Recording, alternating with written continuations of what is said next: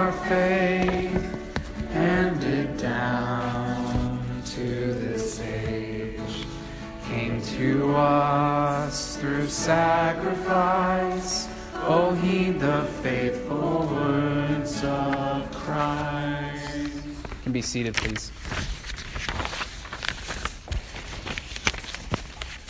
All right, we are continuing to recognize our children in here with us. I think we have, we've got two excellent. Got Eli and Sophie. So remember your part, Eli and Sophie. We're going to say, The children of God, the Lord be with you as, you as you worship, and you will respond, and also with you. Okay? All right, so Eli and Sophie. The Lord be with you as you worship. Excellent. Excellent. Thank you, guys. Let's pray.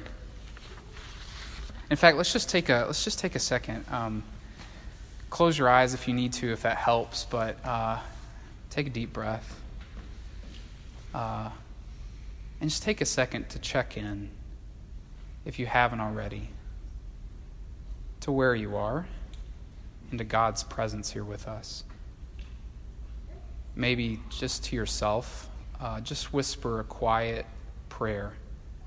Thank you, God, for being with us.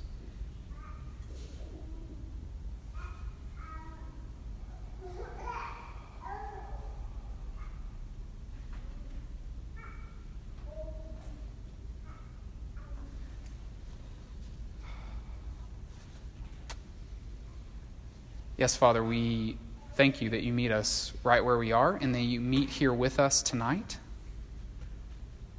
That you meet us in all the stuff that we bring. We come tonight uh, submitting to you and submitting now to your word. Pray that your spirit would come and illuminate your word for us and also illuminate our lives so that we may increasingly be the type of people who are able to not just hear your word but to receive it and trust it as good news so that we can live in light of it. And we pray this in Jesus' name. Amen.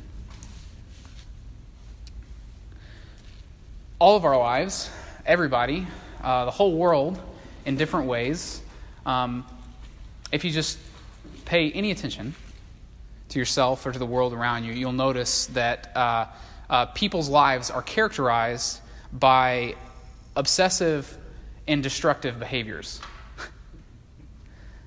Obsessive and destructive behaviors. Uh, in fact, uh, if, if you thought for not too long either about your own life or about um, all the people around you, you might be able to think of specific um, obsessive or destructive behaviors. Uh, in fact, um, I'm kind of going off the cuff here. I'm not really sure that this is a good idea, but we're going to go for it anyway. Um, let's just name like if, if one comes to your mind like an obsessive this, this isn't you of course um, but if just like an obsessive a particular obsessive or destructive behavior uh, comes to your mind so one that comes to my mind is uh, that uh, i can obsess especially um, if i think that i need to earn something like i will i will work myself to death i'll stay up all night and obsess and work and that reaps destruction in my life and in my family's life what else do you guys notice? Again, this doesn't have to be you, right? Uh, other obsessive or destructive behaviors that characterize the world that, that you inhabit.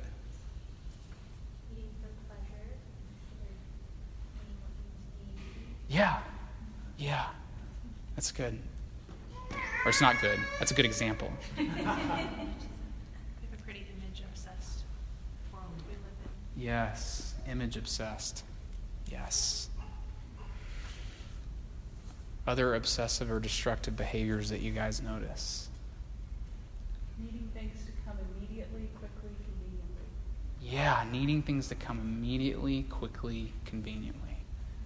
Yeah. Other people, of course. Of course. Yes. Yeah. Not me. Yeah. Desire for money. Yeah. Or, yeah. You know, Desire for money, craving money, insecurity. Yes. Yes. Striving for, for perfection. Yes. proving that I'm right. Yeah. Obsession with control. Yes. Yeah. Obsession with control. Yeah. Any other obsessive or destructive behaviors that we want to get out there? Anger and resentment against people in your family. Yeah. Long held uh, grudges. Yeah. Yeah. Power. Yeah. Yes, power. Yeah. I'm sure if we uh, if we kept going, we could we could name we could think of some more, and of course, um, we can own how we are uh, how we practice some of these obsessive and compulsive behaviors. Um, one of the things that, that is not often recognized is that uh, these obsessive and compulsive behaviors behind them behind all of these obsessive and compulsive behaviors that so maybe maybe the things that you named like don't characterize your life but maybe they do. And, and to different degrees the obsessive and, and destructive behaviors characterize all of our lives um, but one thing that definitely characterizes everybody's life even though those obsessive and destructive behaviors can kind of wax and wane with where you are one thing that characterizes everybody's life is the inner pain that stands behind and underneath and gives rise to those obsessive and destructive behaviors. There's an inner pain that characterizes all of humanity that actually gives rise to those things. And tonight, friends, tonight we embrace the good news that Jesus sees beyond the obsessive and destructive behaviors that characterize our lives. He sees beneath these, and he sees our inner pain. He sees our fear, want, and defensiveness. Jesus sees beyond obsessive and destructive behaviors, beneath them, and he sees our inner pain, and he invites us into his presence. He sees beyond those things, and he shepherds us. He sees our inner pain, and he shepherds us into his presence. As he shepherds us into his presence, he frees us from. He frees us from fear, want, and defensiveness, and for living in Eucharistic abundance. He, I know, I know. Okay, so tonight, if, if you if there's anything that I want to unfold for you guys, I want to unfold how how as Jesus sees our inner pain and as he shepherds us, what he invites us into is this reality of Eucharistic abundance. And actually, what it means to live in God's kingdom. One of the things that it means to live in God's kingdom is to live within a reality of Eucharistic abundance. And I know that's like a like big term, right? That I just kind of plop down in there. And I'm going to continue to unfold it. But for now, what I mean by Eucharistic abundance is that I'm talking about Jesus' presence and the fullness of life that comes with Jesus' presence, right? This is that thing that we keep talking about that goes beyond the transactional mode of salvation where we just get something but that Jesus is actually present with us, and there's a fullness of life that comes from being in his presence. That's what we're getting at, is that Jesus is inviting us out of fear, want, and defensiveness and into living in Eucharistic abundance.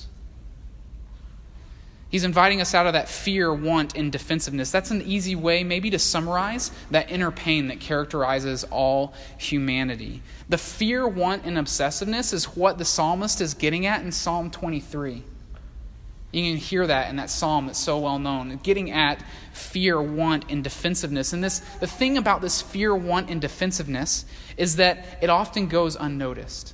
Because we live in a world even though we have this image that we heard read tonight, that we read responsibly, this image of Psalm 23, uh, and if you could bring that image to mind, it's rich and it's full of Im- imagery. We live in a world of like a warped Psalm 23, a distorted and warped Psalm 23.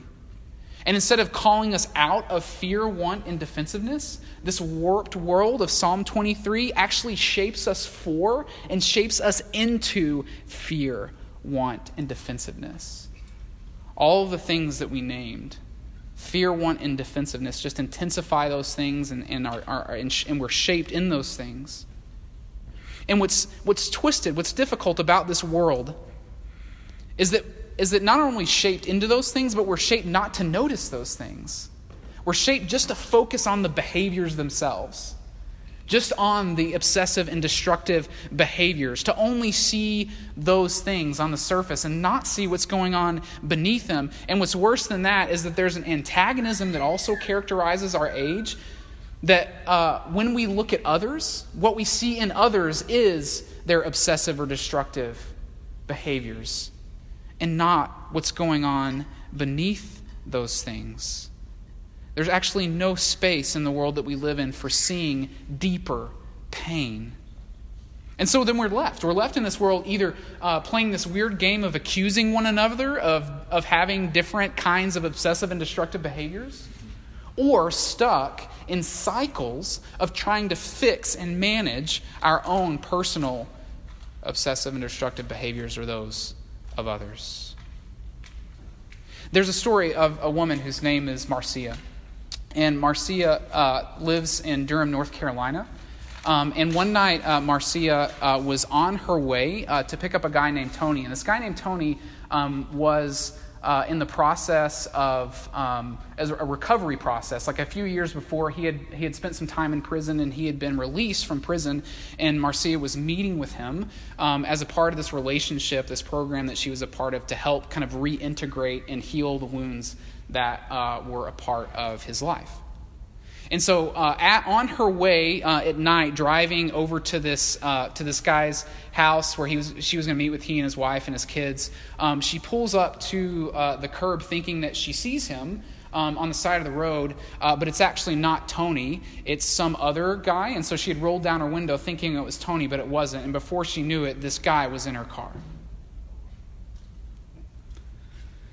Uh, and it's clear immediately that this guy is not well. And he's acting erratic, um, and, and he's demanding things of, of her. Just take a moment. How would, how would you feel in that space? What kinds of things does that trigger in you as you think about that situation? One of the interesting things to note about what led Marcia to be in this place is that Marcia works for an organization uh, battling gun violence in Durham. In the organization, in years prior, it had started by using a strategy to solve the gun violence problem. Like, there were these people who were well intentioned and well meaning, and they were going to come in and they were going to solve the gun violence problem. The attitude was, we will help them with their bad and destructive behavior. And, that, and they primarily went about that through trying to change public policy. And after a number of years, it became clear that that like, wasn't actually doing much to, to, to meet the violence, the pain and the violence. And it actually wasn't getting access to the things that mattered most in people's life. It actually wasn't getting access to the inner, deeper pains that resided in these communities and in these people's lives. It was only addressing the surface stuff, the bad and destructive behaviors. And so she learned over time that this wasn't working. And through, um, through an experiment with being with people, actually, what they did is they created these vigils to be with people who were suffering the pain of gun violence. And by being with them and being among them, they started to see the inner pain that stood behind people's obsessive and destructive behaviors. The inner pain not only of the people who were victims of violence, but also radically the inner pain of the oppressors and perpetrators of violence. And so they started, they shifted their, their strategy from trying to fix these things to being with the people in their pain, both at these vigils and also going into prisons and, and being with people who had committed these things.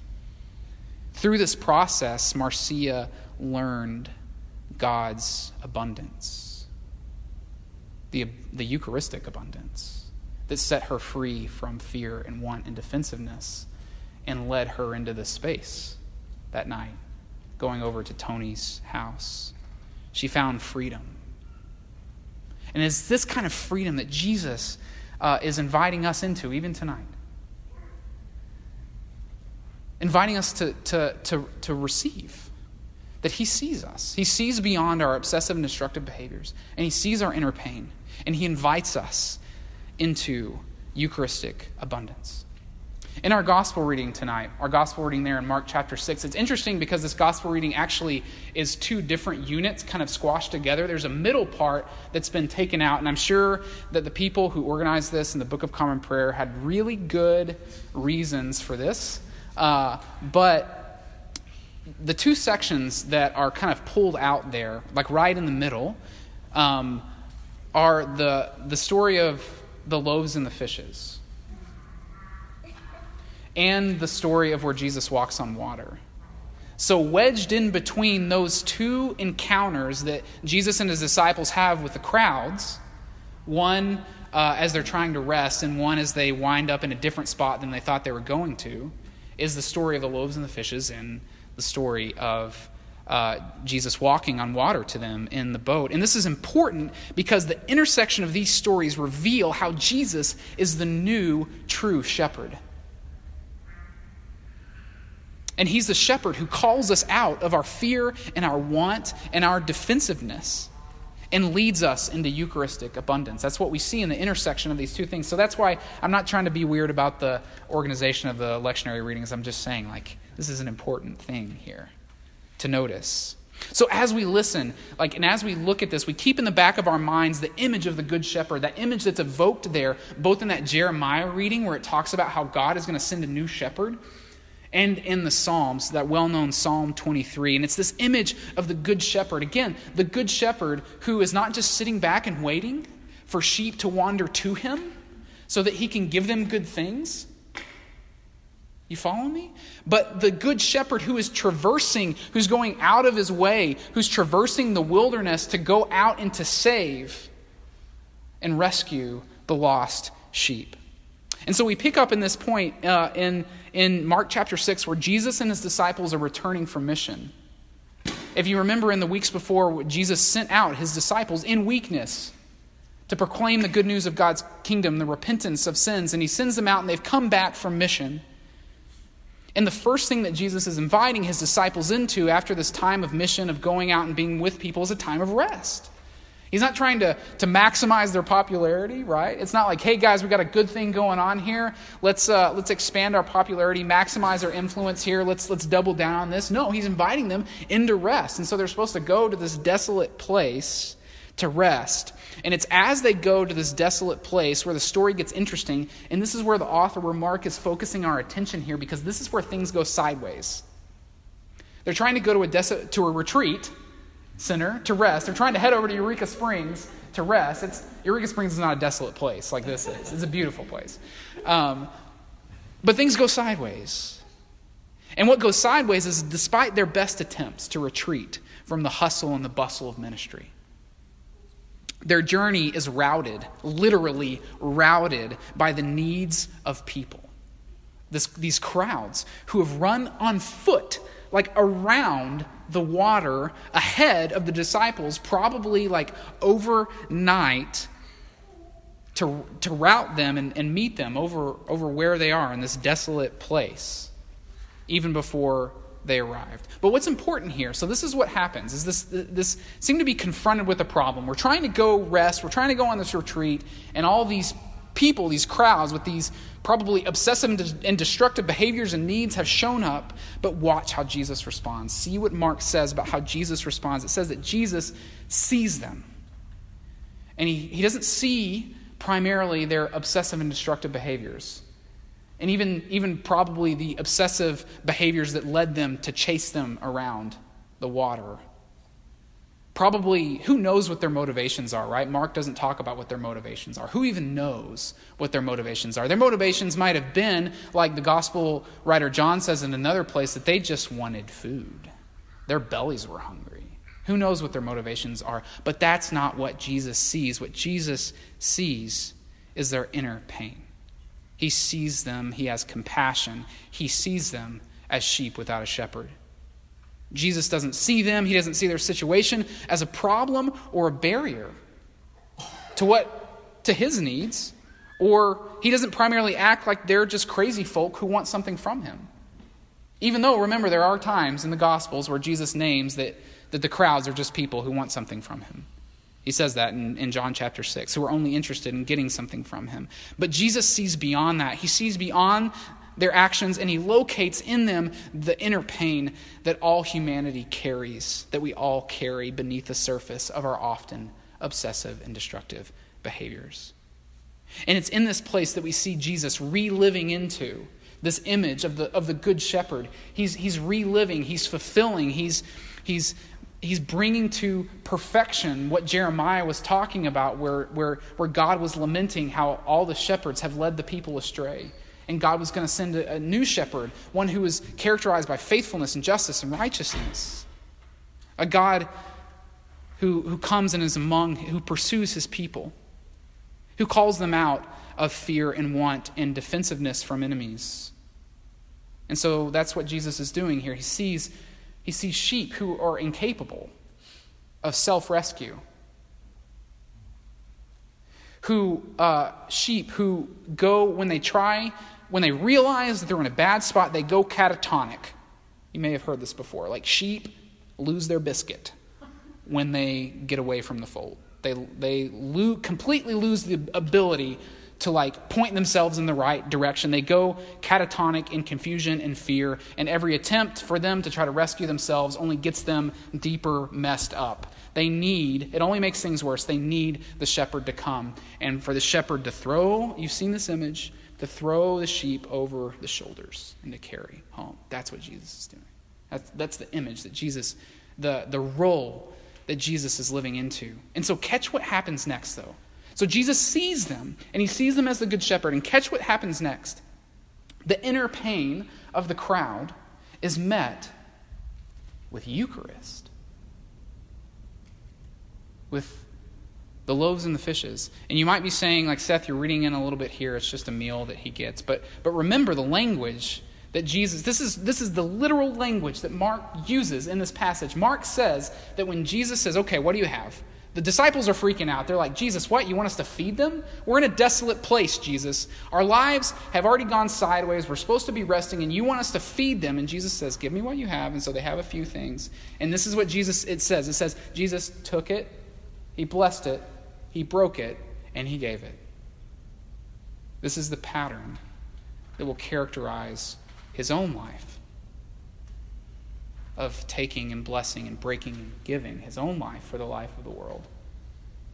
And that ongoing characterizes the life of his disciples that they gather around Jesus' presence, around Eucharistic abundance, and they take, bless, break, and give. That's what's happening here. Eucharistic abundance is just a fancy word for talking about the life that Jesus is offering these people in his presence, the life that meets the inner pain, even in the face of death. Jesus' feeding of these people isn't primarily about meeting their needs, they're just going to be hungry again. Jesus is offering them his life. And more than that, he's, he's, he's showing the disciples what it looks like to live in his kingdom, what it looks like to live in uh, the abundance of his presence, in the, in the presence of the Good Shepherd. And so things went things went sideways, but but Jesus saw their pain. So get this, this. So this is big. Jesus not only sees the inner pain, but he meets the inner pain right where we are. He meets the inner pain right where we are in it. Things went sideways. They were in a desolate place. And Jesus sees the inner pain and he meets it. And he, he invites them into Eucharistic abundance right where they are. We don't have to go somewhere else to live into the reality of Eucharistic abundance. It's right here, wherever you are. Wherever you are tonight. I know some of your stories. I know a little bit about where you are, but you, of course, know more about yourself than I do. But wherever you are, those are the conditions. Maybe this, I don't know, I'm just thinking, maybe this is the most important thing I'm saying. Whatever the conditions are that characterize your life right now, even the conditions that, that are like my life is kind of going sideways right now, those are the conditions in which Jesus sees us and meets us as the Good Shepherd, in which we can live into the reality of Eucharistic abundance. Those are the conditions, because it's those conditions that Jesus, as the life of the world, can take, bless, break, and give that He can transform those materials into Eucharist for us. And we don't have to track Jesus down in order to get Him to do that for us, He's already there. A huge part of it is just waking up to the reality that Jesus is already there, already in whatever our situation is, waiting for us, inviting us in, so that He can take the materials of our lives and we can trust Him to transform it so that, so that we can live out of, or not, not out of, but we can, we can be freed from fear, want, and defensiveness and live into Eucharistic abundance. So that we can live as if everything that we need is here. So that we can live as if everything that we need is here. And that whatever comes to us, we can accept. I have a huge problem with that, like accepting the things that come to me. Someone mentioned control. Maybe you, Grace, mentioned it. Yeah, I have a hard problem accepting the things that come into my life that I don't control. And now that I've got a toddler running around, that just happens like every second of the day. I say that, I mean, it is funny. But like, what's being revealed in those moments, like, aren't random. They aren't, like, th- those are the very places, right? Those are the very places where Jesus is inviting me out of fear, out of want, and out of defensiveness, self protection, so that I can live as if everything that I need is there. And that I can accept whatever comes. Not that it's something that God, that God likes or that it's a part of his trajectory of goodness of all things, but that he can work Eucharist there. And this is the way that we're being invited to live. This is what Jesus is inviting his disciples to live into, is to live into a Eucharistic abundance. And so, both as individuals and as a community, as we live into the reality of Eucharistic abundance, living as if we have everything that we need and that we can accept everything that comes, this is a witness. This is part of how we are present with people and witness to the goodness and the grace of Jesus in, in this age characterized by that distorted Psalm 23, characterized by antagonisms that only see, that often only see the obsessive and destructive behaviors. So, that story, uh, Marcia, um, so she had been on the phone with her husband uh, as she was pulling up.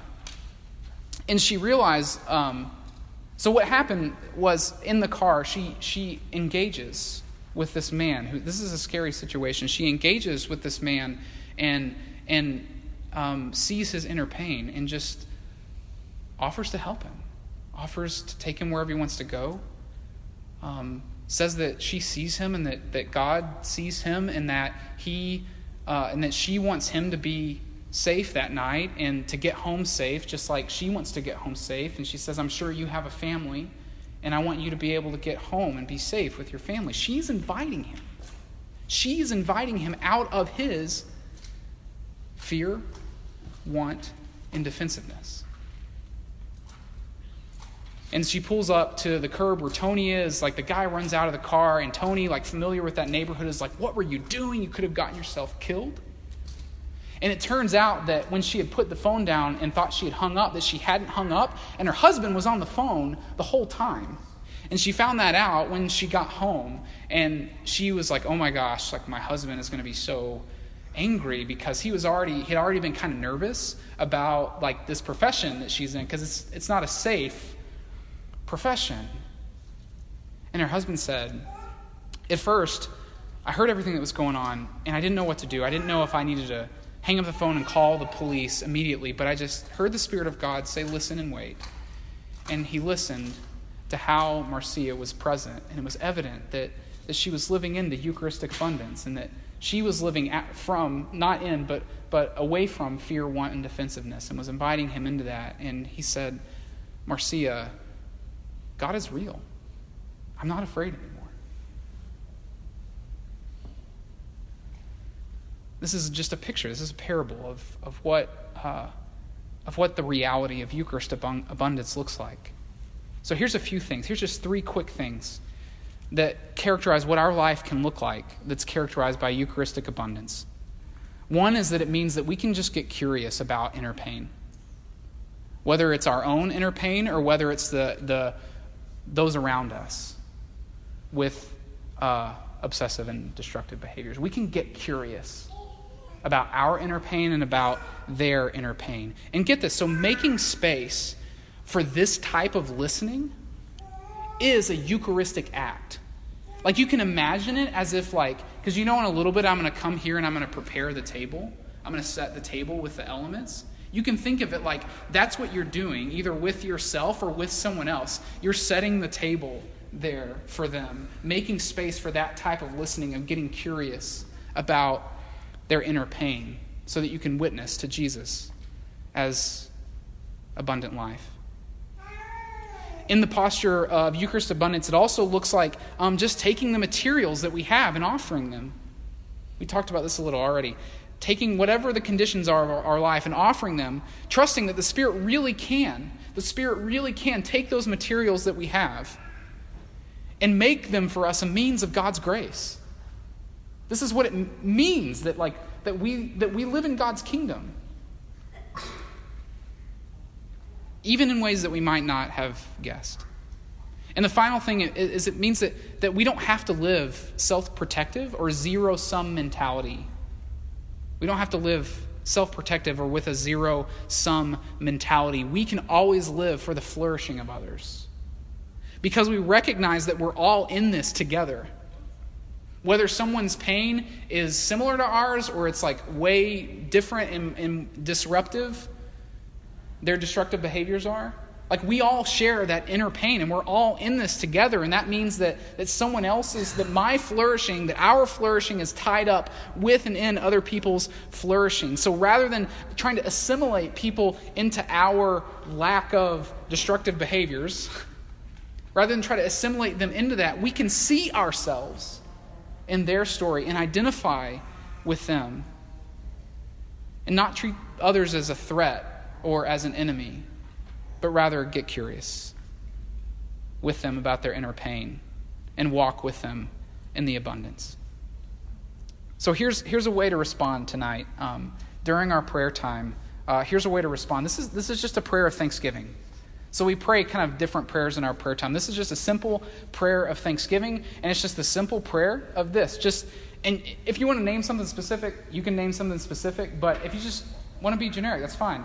Just to pray, Jesus, thank you for seeing my inner pain. Jesus, thank you that you see my inner pain. Part of the response can just be verbalizing that. So uh, it's a way for you to respond tonight. So as we continue to worship, we pray that the Spirit um, continues to illuminate our life so that we can be the types of people who live under the reality